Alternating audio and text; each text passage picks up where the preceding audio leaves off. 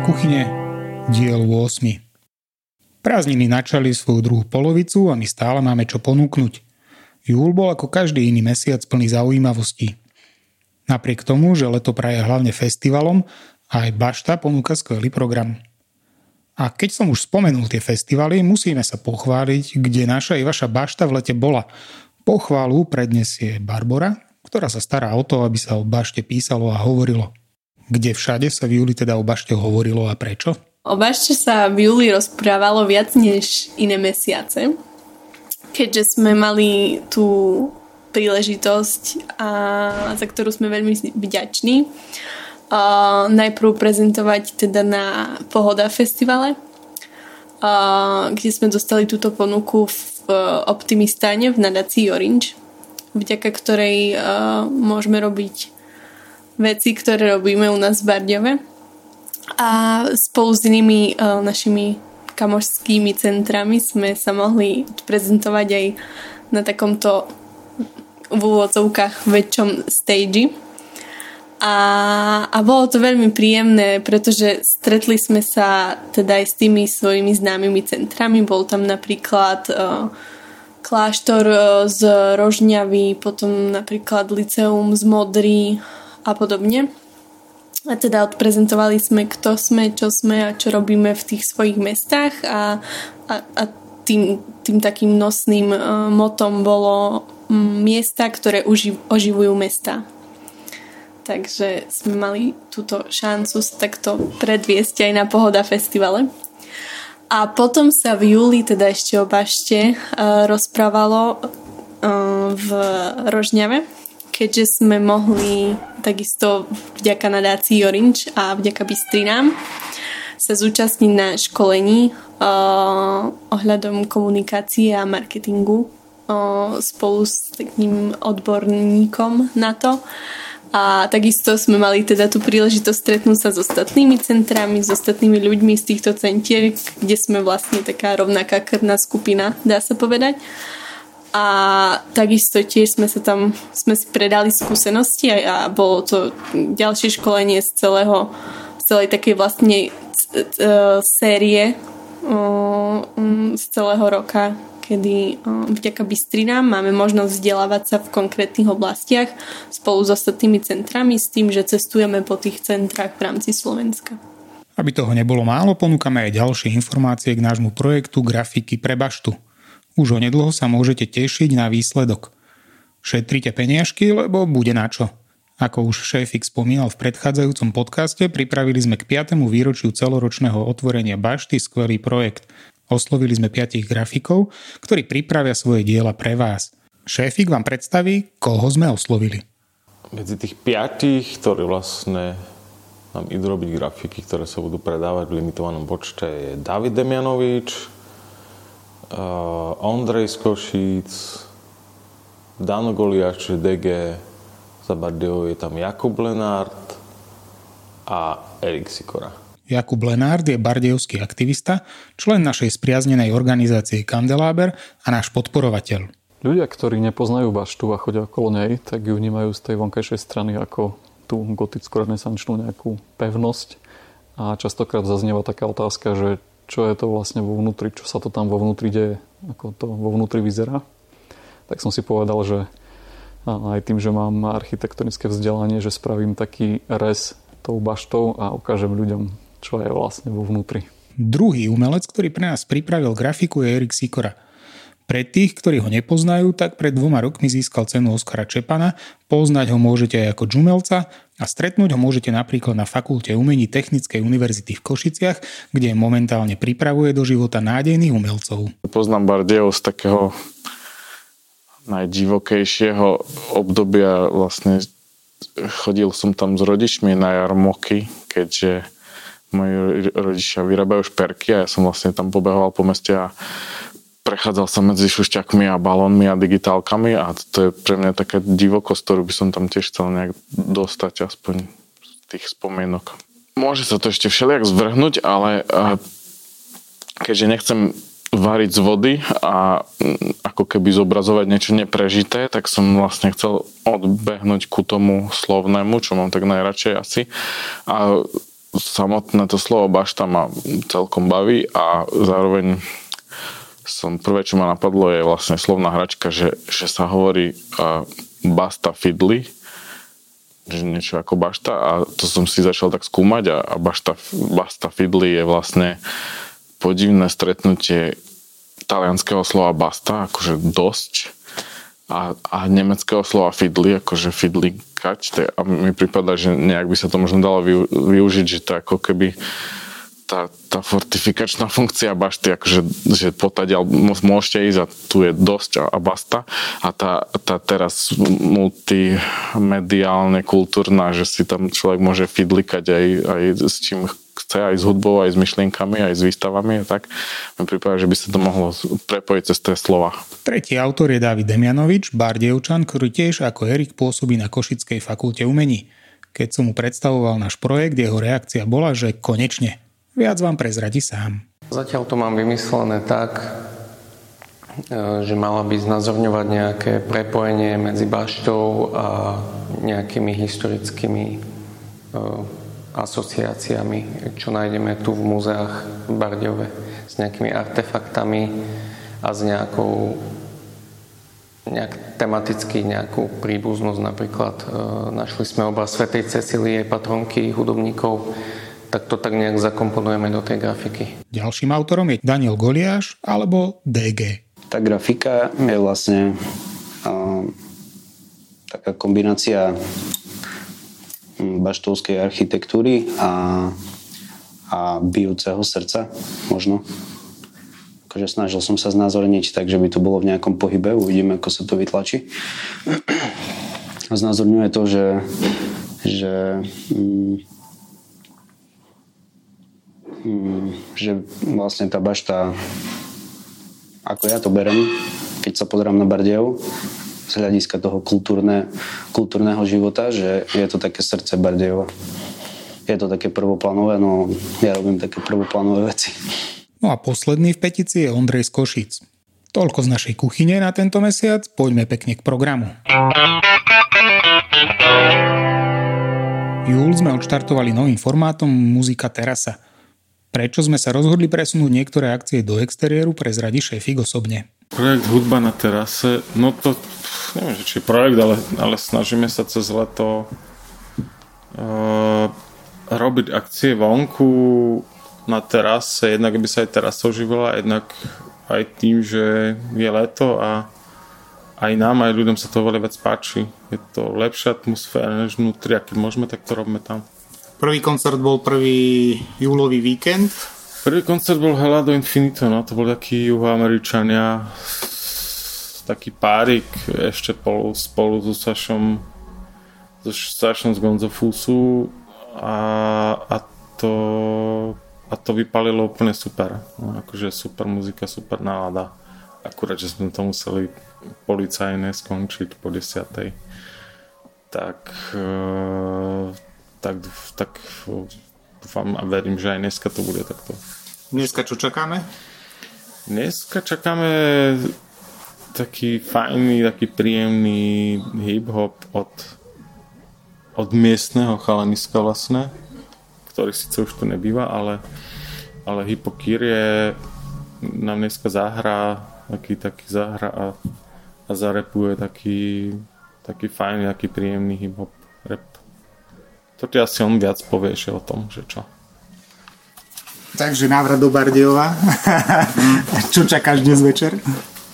Dneska čakám nejaký príjemný koncert v komornej rodinnej atmosfére. A tak, no. A jak vravel tu na pán majiteľ, bude tu taký pohodový repik na spríjemnenie lotného večera. No a dúfam, že sa bude páčiť Bardejovčanom. No, býval som tu na 20 rokov a potom som sa nejak odženil, priženil inde. A rád sa tu vraciam. No a Bašta je úplne super podnik, takže som veľmi rád, že tu môžem dneska vystupovať. Super, takže dúfam, že príde čo najviac ľudí a dnes tiež čakáme nejakú policajnú hodinu. No asi, asi to budeme asi to budeme musieť akože riešiť aj na, aj na aj na úradnej pôde, že vlastne, že jak, jak robiť kultúru pre ľudí, tak aby boli spokojné všetky strany. Či do 10., do 9., do 8., ale jednoducho, aby, aby sme uspokojili všetkých ľudí, ktorým sa to páči, ale aj ktorým sa to nepáči. Nielen hudbou a zábavou bol náš program naplnený, pre záujemcov sme pripravili aj workshop sieťotlače. Viac o ňom prezradí Jakub, ktorý si ako lektorku pozval Katarínu Rybnicku. Tak máme krásnu sobotu ráno a dnes by sme chceli spoločne s našou lektorkou Katkou Rybnickou vyskúšať veľmi zaujímavú až priam takú magickú techniku, ktorá sa volá sieťotlač a túto techniku budeme skúšať spolu so šiestimi našimi účastníkmi a v priebehu tohto dňa by si mali vyskúšať na rôzne materiály tlačiť pomocou sita a naučiť sa aj ako vlastne preniesť grafiku na, na sito a ako vlastne s celým týmto procesom pracovať. A ešte môžeme povedať také, že pre koho je workshop určený a či je to jednorázová záležitosť alebo plánuješ nejak e, pokračovať v takýchto akciách? Tak e, vzhľadom na to, že o tento workshop bol obrovský záujem a mali sme obmedzený počet miest, tak e, si myslím, že tento workshop ešte niekedy zopakujeme, ak Katka príjme naše pozvanie opäť niekedy na budúce a je určený pre širokú verejnosť, čiže uvidíme, ako to dopadne. Takže prihlásiť sa môže ktokoľvek, kto má záujem Presne tak. si túto Presne tak. A teraz sa porozprávam na chvíľu s Katkou. Ahoj. Ahoj, ahoj. O čom bude dnešný workshop? Teda Jakub povedal, že sieťotlač, ale skús približiť trošku viacej možno tým, čo by do budúcna sa chceli prihlásiť. Tak v podstate ako keby my sme to, alebo pripravila som to vlastne tento workshop tak, aby si ľudia čo najviac mohli vyskúšať, že nie je to individuálny kurz, pretože, pretože keď by sme si chceli robiť individuálne a nejaké autorské grafiky, tak by sme to museli troška inak ako keby pripraviť a, a o dosť zložitejšie, ale vlastne teraz som to vlastne pripravila tak, aby čo najviac materiálov, čo najviac o, ako keby technik sa priblížilo ľuďom a aby si vyskúšali čo najviac vlastne z tej sieťotlače a v podstate pripravila som jedno sito, ktoré je klasicky pripravené, že už je vopred nasvietené, čiže už je tam pripravená jedna grafika, ktorú budeme proste potom nejak doplňať inými vrstvami, napríklad cez tlač cez fólie alebo cez nejaké vykrývanie a tak ďalej. Mám vytlačené nejaké písmenka, takže si môžeme dorábať, dorábať aj nejaké nápisy a podobne. Čiže v podstate ako taký ako keby troška, že experimentálny workshop, že aby sme si vyskúšali čo najviac nejakých fárie, postupov a Takže toto, a nie je ako keby že dôležité to, že človek, že či má nejakú, ako to povedať, výtvarnú minulosť, ale že vlastne, že kľudne sa môže prihlásiť človek aj, ktorý s tým nikdy nerobil. Čiže ako keby je to veľmi začiatočnícke a skôr je to vlastne na to pochopenie tej techniky. Takže tak ako Jakub povedal, že možno ten workshop bude pokračovať, tak sa nemusia báť ani tí, ktorí v živote nič nekreslili. Že je to naozaj pre hocikoho. Áno.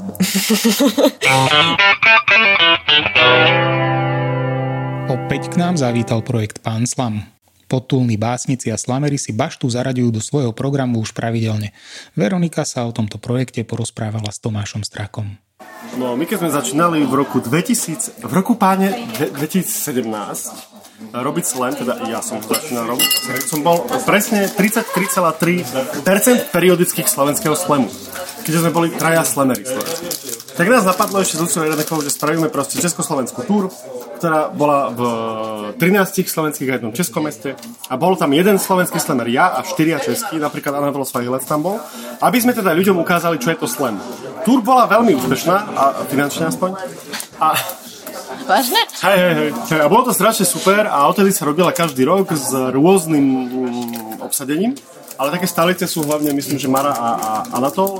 A bolo to také zaujímavé, lebo už teraz, posledných pár rokov, robíme ten slam, pán slam opačne, že je tam jeden Ček a štyria Slováci. A beriem to ako veľký úspech eh, na československej eh, scéne, že sme opäť Čechov porazili. A, a vyrovnali sme ich počet. Tak eh, ďakujeme za také introduction. Mám tu momentálne tu taký hluk, lebo tu máme eh, celú pomaly zostavu a Sveťo uh, eh, papatyčinky. Um, vlastne som zabudla, čo som sa chcela opýtať. Asi nemám otázku. dnes vyhral Anatol. Štefan, Štefan. Um, Anatol, ty si to prvýkrát, tak povedz svoje dojmy z nášho, z nášho priestoru, z nášho publika. Eh, je, je to super, eh, asi nebudu první, který eh, řekne, že prostě klub s takhle masivníma zdma jsem neviděl asi nikdy. Strašně mě to fascinuje a, a líbí, líbí se mi tady velice. My jsme se ještě bavili právě s Tomášem, že uh, ta, uh, jsem tady poprvé, ačkoliv ta nabídka přijet uh, do Bardějova nebyla jako první nabídka, měl jsem, měl jsem jich víc, ale nikdy mi to bohužel nevyšlo a teďka to konečně vyšlo a já jsem bez zbytku, bez zbytku spokojen, včetně teda toho, že jsem si získal přízeň vybraných porod. Veľmi ti blahoželám. Muziku. Anatol Svajhelec stratil presne jeden bod. Všetci ho za to nenavidí. Dávame to do, do zaznamu. Jsou přátelské zápasy ty exibice, nebo já to teda aspoň tak vnímám. Byť eh, se nám do národnosti trošku vyostřuje samozřejmě, ale... si pripravený na o, několik dní v této zostave fungovat? A, a, a to zase jo, jako, jako nebo eh, Tomáš to, Tomáš to řekl tak jako, eh, že, že, že jsem, jak kdybych jezdil každý panslam, což si myslím, že teda ne, že určitě, určitě na nějakých panslamech jsem chyběl, nebo minimálně jako, jako jeden, že jeden, dva si myslím obešli bez mě a na těch, a, a první jsem měl celý a, a, a na těch zbylých vždycky se tak jako člověk e, e, připojí, připojí, odpojí a, e, a je to skvělý a já opravdu jako do záznamu tady e, musím říct, že pro mě e, jsou pan Slamy i vedle toho, že mě prostě jako baví vystupovat a, a, a baví mě zkoušet, co mi slovenský publikum jako dovolí, tak je to pro mě opravdu i vejletění, protože, a to taky chci, aby bylo v záznamu, eh, moji, moji rodiče eh, nikdy eh, moc necestovali do zahraničí, ne úplně nikdy, jsou tam tři výjimky, co podržuje pravidlo, a jenom jezdili na vodu do jihozápadních a jižních Čech, pořád na ty stejné místa. Takže vlastně pro mě i dnes byla součástí zážitku absolvovat vlakovou cestu Košice Bardějov vlakem a pak si tady prostě jako courat po městě a, a je to fakt skvělý, skvělý, skvělý, skvělý a uh, znám málo podobných míst jako právě toto. Pán Slam je teda tour, na ktorú chodíte každý rok. Si povedal Tomáš, že Mara je jednou z takých um, uh, archi- stálíc, takto. Tak... archívnych kusov. Tak povedz, čo, čo máš rada na, na týchto vašich panslamových túr? Čím je to iné ako bežné vystupovanie slamové? No, no je to podľa mňa také, že vlastne vždy je to o pamäti, že človek si pamätá len to dobré. Čiže po Pan Slam Tour vždy máš pocit, že to bolo super, ale keď si jej súčasťou, tak vlastne preklína všetky nebesa, prečo si zase tou súčasťou. Ale inak je to báječné v tom, že máme srandu a že sa posúvame z mesta do mesta, ale je to náročné v tom, že máme srandu a že sa posúvame z mesta do mesta.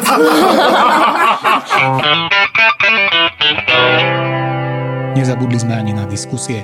Naše spriateľené občianske združenie Kandeláber na Baštovskej terase zorganizovalo diskusiu o tom, ako sa podniká v Bardejove a fanúšikovia cestovania si mohli prísť vypočuť, ako prejsť Patagóniu na koňoch. Tak v Bašte vítam Jožiho a Páliho. Čaute chalani. Čauko. Ahoj, ahoj. A máte tu prednášku o vašej ceste po Patagónii na koňoch. Ako vás napadlo cestovať po Patagónii na koňoch? Nás to napadlo v Číne, kde sme chceli prejsť čín, čínsky mur na Oslíkovi, ale to bolo nereálne. Sme zistili v Číne, že to je utopia. Sme sa... Žiadne oslíky tam neboli teda. sme sa rozhodli spraviť takýto kompromis, že niečo také reálnejšie. Vedeli sme, že v Argentíne je kopec koní za relatívne dobrú cenu, tak sme sa rozhodli, že pôjdeme do argentínskej Patagóny. Čo to obnáša? pre takého človeka, keď sa rozhodne, že chce ísť na koni, tou Argentínou teda, ako vy, že čo, čo by mal vedieť, čo by mal minimálne, aké, aké zručnosti by mal minimálne mať? Paradoxné je, že vôbec nemusí vedieť jazdiť na koni. Ja, by som, ja som práve chcel povedať, že je dobré, keď sa aspoň trošku naučí jazdiť, že to není od veci. Zase na druhú stranu áno, tým, že oni tam jazdia dosť odlišne od takého britského typu jazdenia, ktorý sa vyučuje väčšinou u nás tak nie všetko je použiteľné v tej, v tej Argentíne, ale nie je zlé, keď človek trošku ide pri kone a naučí sa trošku s nimi pracovať. Ako sa prenajíma kôň? Lebo keď chcem ísť niekde autom, je mi to jasné, kliknem si niekde. To isté, len máš taký avis pre kone, replika si konia, dáš, po, dáš formulár, zajtra ráno o 9 prídeš, na, konia ti nachystajú, dá zálohu alebo kreditku, keď máš, poistíš, prípadne ideš. Takže je to veľmi jednoduché. Je to veľmi jednoduché. A pri takýchto dlhodobých cestách e, ide sa na jednom koni, alebo sa ten kôň strieda? Strieda sa, je tam aj viacej koní väčšinou je tam jeden kôň, ktorý uh, má batožinu, na jednom sa jazdí a jeden je tam taký, aby sa mohli vymieňať, lebo pre toho konia je to uh, relatívne veľká záťaž. No ja by som ešte trochu povedal, že nie je to ta- až také úplne jednoduché. A na dlhé, na dlhé trasy. Ono keď by na nejaký týždeň, dva, tak je to relatívne OK, že to sa dá nájsť aj na internete, ale už takto na 3 mesiace, ako sme my išli, tak to už uh, je dobre buď si toho konia prenajať dlhodobo, alebo si ho kúpiť a toto nerobí až toľko ľudí. Takže my sme si v podstate našli kontakt v, cez internet z takejto komunity koniarskej, ktorí robia dlhé trasy. My sme vedeli, že tam niekto takýto je, my sme si na ňo našli kontakt a keď sme prišli do Bariloče, do Argentíny, tak sme sa s ním stredli.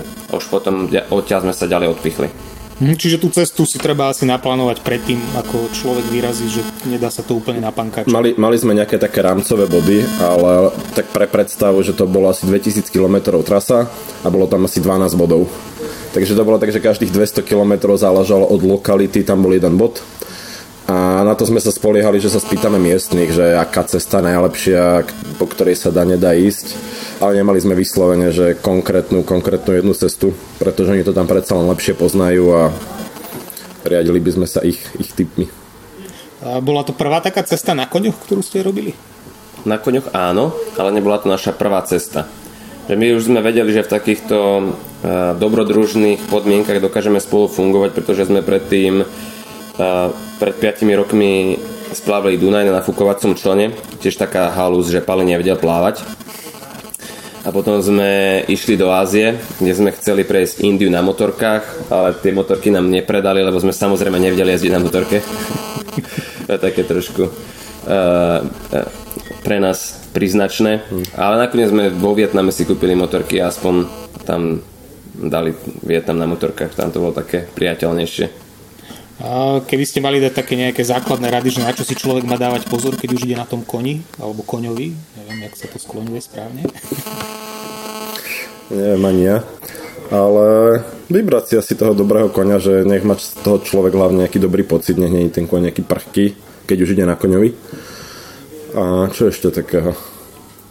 No akoby my sme mali e, jedného člena výpravy, ktorý vedel jazdiť na koni. Že toto je dôležité, to nám veľmi, veľmi pomohlo že sme nemuseli až tak, že keď išlo do tuhého, tak ona, to, bola, to bolo dievča, Luisa, tak ona vedela trochu toho konia usmerniť. No a ešte ďalší typ, čo iba tak pomôže, že netreba to, a napríklad ten jazyk je tiež veľká pomoc, pretože v tej Patagónii je veľmi málo kto po anglicky, takže tam je to tiež pomoc. A kôň rozumie? To je zaujímavé, že kôň rozumie po slovensky aj španielský kôň, alebo teda argentínsky. Respektíve kone, kone skôr um, počujú na tóny, hlas, akým Na také citoslovcia skôr a na tie, na tie povely tela. Taká, mm-hmm. čo, kde ho človek potiahne, kopne. Na toto viac reagujú, ale trošku aj na také tie cito, cito, citoslovcie reagovali niektoré. Záleží, ako je naučený. Takže večer vás čaká teda prednáška o vašej ceste po Patagónii. Čo tak prejsť Slovensko na koni? Viete si to predstaviť? My sme to aj zvažovali dokonca, že popri, popri tých púťach, ako sme sa rozprávali, tak padol tam aj taký nápad, že mohli by sme dať že cestu okolo Slovenska na koni. Takže ja si to viem predstaviť. Mm-hmm. Bolo tiež príjemné. Určite by to išlo.